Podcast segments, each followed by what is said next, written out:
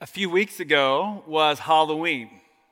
And Halloween was not anything like what normal Halloween is like, but I know many of us tried to keep some semblance of a normal Halloween tradition. And so our family did what we always do, which is we bought some big bags of candy to put out for kids that we knew weren't going to come by and get it.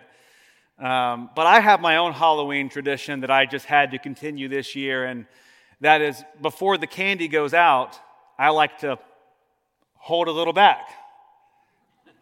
I like to get into the bag and see what I like and hold some aside for myself for later. And my kids love to point out, Dad, that candy's not for you. And I think, you can save your judgment. I'm good. I'm happy with my decisions. I like to hold a little back. And I don't know if there are things in your life, big or small, where you like to hold a little back, maybe a school project or a work project that you just you did, you did a good job on, but you knew you could have worked a little harder and you just decided, that's enough. I, I've done enough. Maybe you had friends coming over and you didn't know how much you really liked them, so maybe you held back the good stuff, you held out a little bit. I know for me personally, when I think about my own life and even several years ago in, in, in one, of my, one of my work roles, I, I, there was a season where I knew that I was holding something back. And I don't know if you've ever experienced that, but where through a series of projects and tasks and um, events and even studies that, that I looked back and I knew that I wasn't giving it my all, that I wasn't mailing it in, I wasn't just completely checking out, but I, I knew I wasn't giving 100%. And here's why because I was afraid. I was afraid that if I had given 100% and then it still just went okay, it still just was mediocre, what would that say about me? And so I found myself being comfortable holding a little back. And I know for all of us, there are things in our lives where we hold a little bit back. But like Mara said earlier, our, our sermon topic today is about one of the practices that we regularly engage in when we come together or when we, as a body of Christ, worship. And so uh, today we're talking about a practice that addresses that temptation to hold a little back the offering. And now, don't tune me out. For those of you at home, don't, don't turn off the screen just yet. Don't head for the doors. If you're a guest, I'm, I'm so sorry that you showed up on the Sunday we're talking about the offering.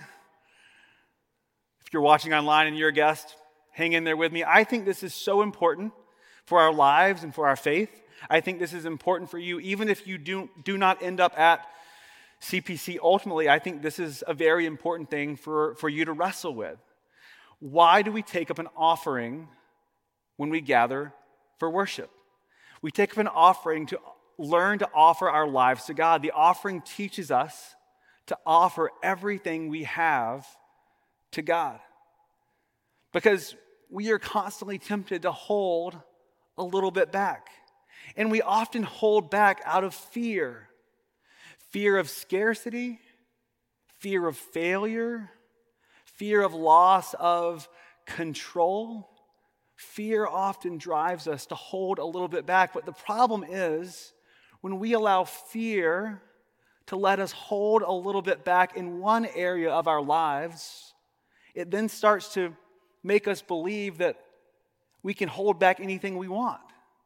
Because our lives and our faiths are not compartmentalized that way. So when we give into the fear in one area of our lives, it actually teaches us that the fear is okay, that it's okay to operate out of holding something back, out of fear. And so we come back to an offering in worship. We give as a part of the regular rhythms of being a part of the church because it's teaching us to offer everything we have to God. One of the things that we've said in this series about worship is that worship is what happens when Christ followers intentionally practice their faith in such a way that we are drawn into God's purposes for our lives and the world. You see, we give because we don't want to settle for less than God's purposes for our lives and for the world. And when we practice sacrificial generosity, it is forming us to offer all of our lives to God, not just some of our lives, so that we don't settle. So, this morning we're going to look at some text in Scripture that show us what, uh, what the Bible says about what it means to not hold back when we're offering our lives to God. So, we're going to start in the Old Testament in a book called Leviticus.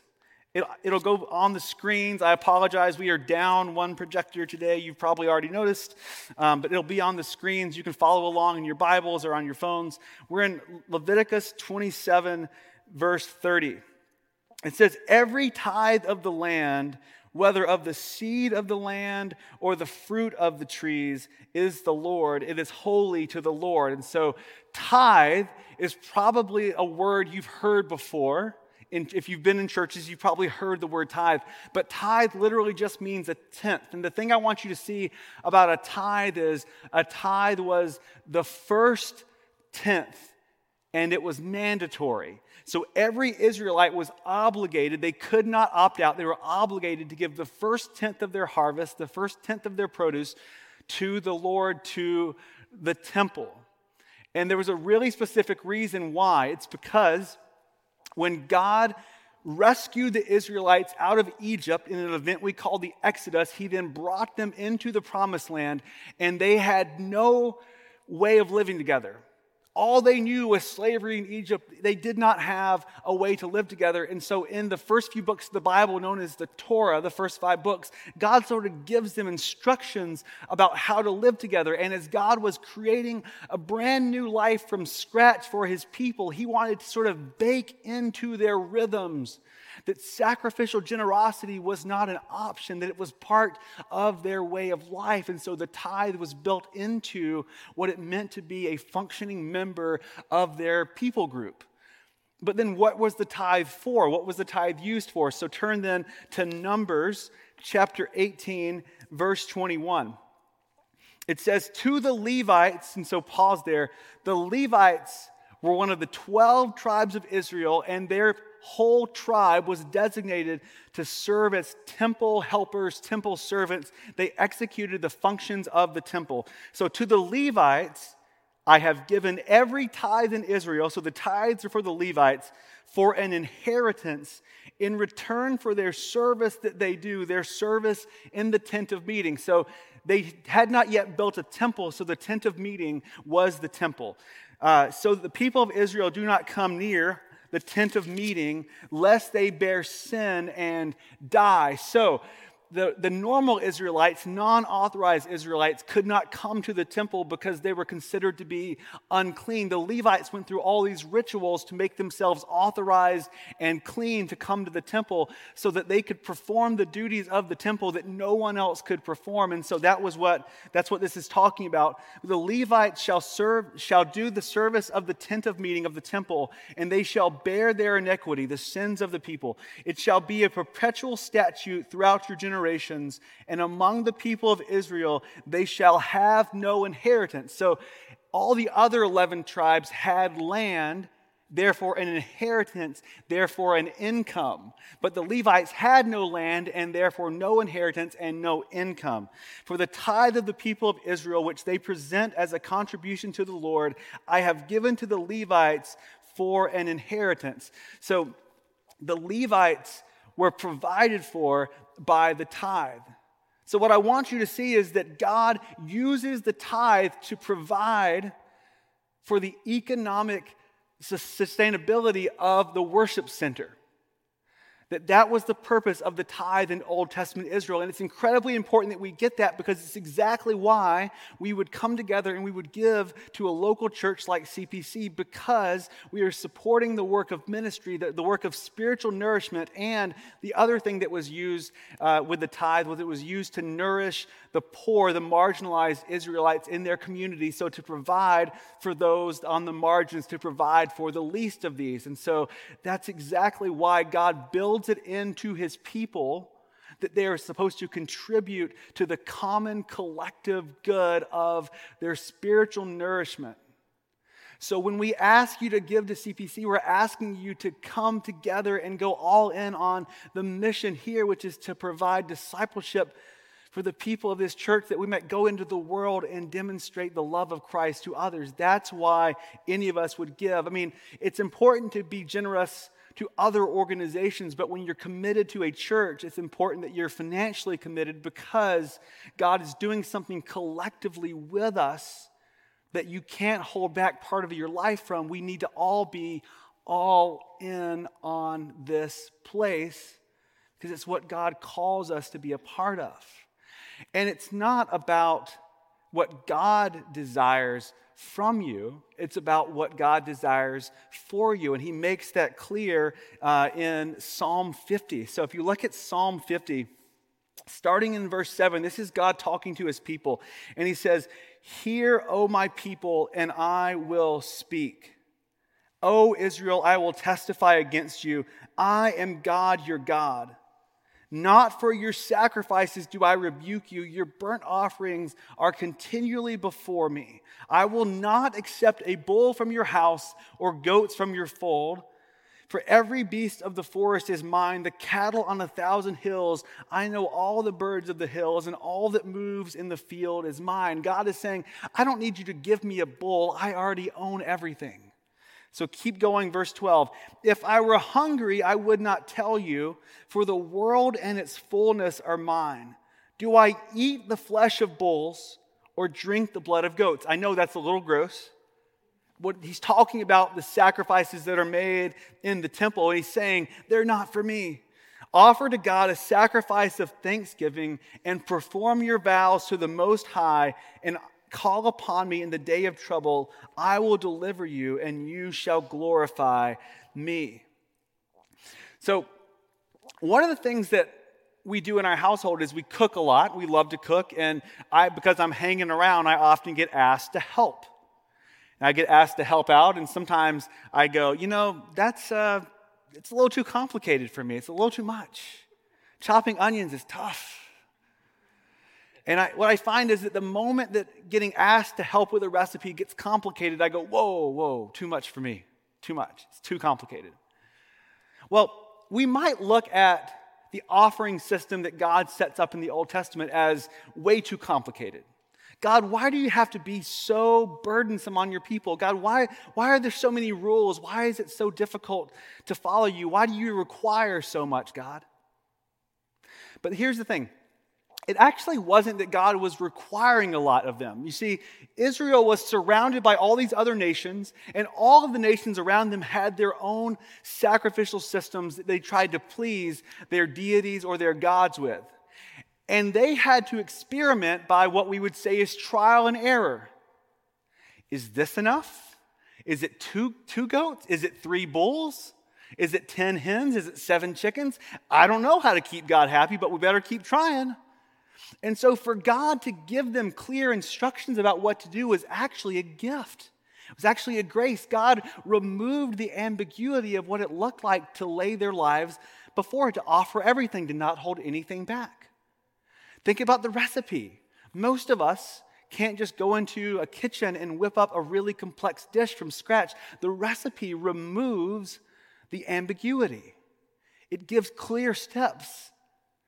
It's for us. It's not that it requires a lot from us, it's for us. You see, God does not demand sacrifice just from you, God desires sacrifice for you. He's teaching you not to hold back, to not settle for less than what He has for your life, and anything short of sacrificial generosity is holding back. We see this play out in a story in the Gospels. In Luke 21, it says Jesus looked up and saw the rich putting their gifts into the offering box.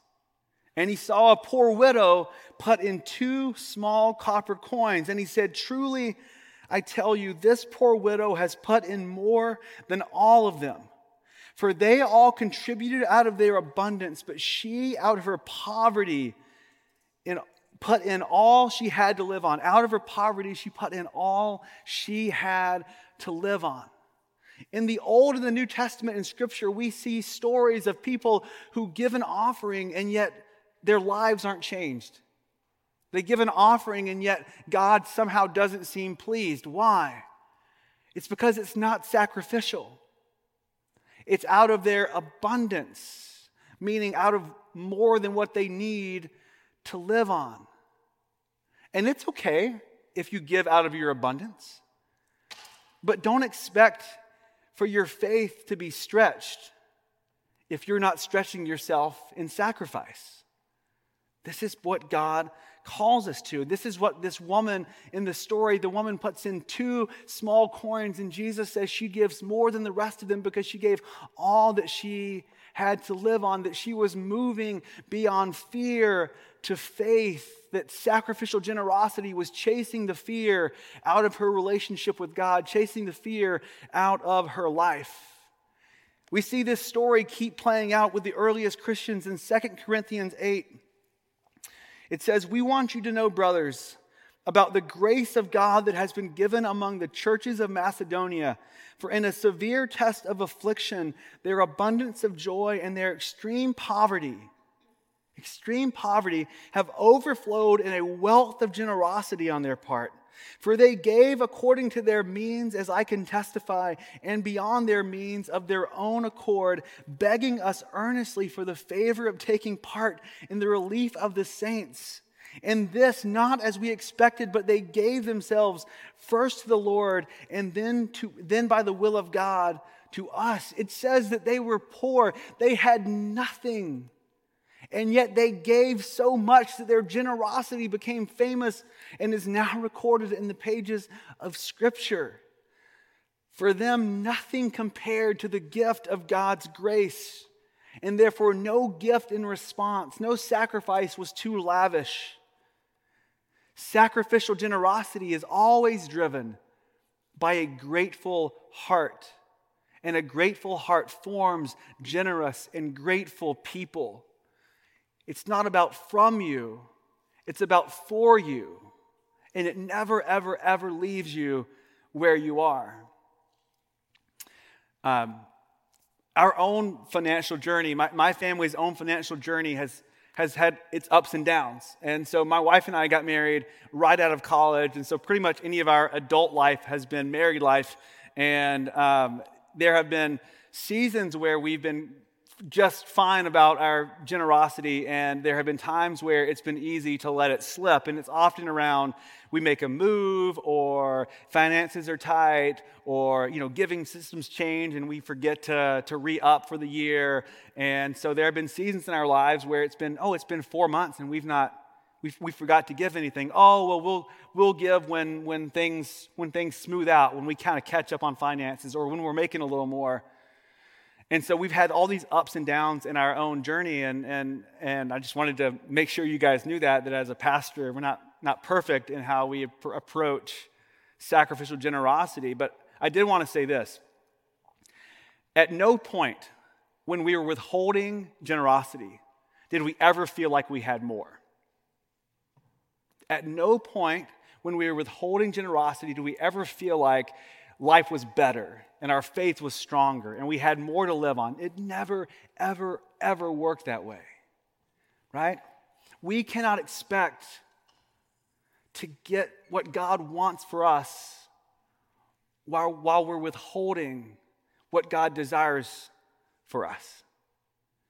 We cannot expect everything that God has for us until we start to experience everything God desires for us, and that includes generosity. Where are you holding something back? It might be finances, it might be some other area of your life. Where do you find yourself holding something back? Just like the tithe was not optional for the ancient Israelites, sacrifice is not optional for the Christian faith. We follow a Savior. We are shaped by a Savior who sacrificed his life for us. Sacrifice is central to who we are if we know Jesus. We are redeemed through the sacrificial death and resurrection of our Savior. Sacrificial generosity forms us to not hold anything back from Jesus, to let his redemption work its way all the way deep in our lives. I don't know about you, but it's hard for me to let go of control. It's hard for me to let go of control. I, I like to be in control of everything, and, and sometimes even generosity can be about control. Sometimes we give with strings attached. Sometimes we try to give so that we can regain control over our faith. Sometimes we give to try to regain control over our church. But I want you to know that generosity is never, ever, ever about gaining control. Generosity is about breaking control. It's about breaking the control of sin in our lives, about breaking the control of all those things that we're afraid to let go because we're worried our lives won't be the same without them. Sacrificial generosity breaks the power of everything that threatens to hold us back from a free, loving, full relationship with God. It's not just about money, it's about all of us. The offering teaches us to offer everything we have to God so that we might trust Him with all that He wants to do in our lives. I want to close with a short, short story. Many of you saw that last Sunday, longtime Jeopardy host Alex Trebek passed away, and um, there have been lots of outpourings in the news and stories shared this past week. And one that I saw, you may have seen on the news as well, but uh, a recent contestant named Burt Thakur was on the show, and after uh, Alex asked him if there was anybody at home he wanted to give a shout out to. And Alex didn't expect what came next, but Burt said, Actually, what I wanted to do was to say thank you to you. And so Burt was a man who was born in India and at eight years old was brought over to the United States and didn't speak any English. And he told the story of every night he would sit on his grandfather's lap and watch Jeopardy. And he learned to watch, learn, he learned English watching Jeopardy. He learned English because of Alex Trebek. And so in this teary exchange, he's sharing this with Alex Trebek. And all I could think was Alex Trebek had no idea what his legacy was doing in the world. He just didn't hold back. He just gave himself to the work. He gave himself to his life's calling. He did not hold back. He didn't set out to teach an eight year old Indian boy English. And yet he had no idea what was happening out there with his legacy. And I think that's true of us. When we don't hold back, we have no idea what God might desire to do with us, to do with our lives, to do with our influence. But when we hold back, we allow the power of fear to, to set in and to allow us to settle for less than what God has for us. What hinders you from giving yourself fully to God and His work in your lives? We cannot give ourselves fully to God while holding something back. We cannot give ourselves fully to God while holding something back. But when we give ourselves over to everything that God wants for us, when we sacrificially give of our lives, we're opening ourselves up to what God desires to do.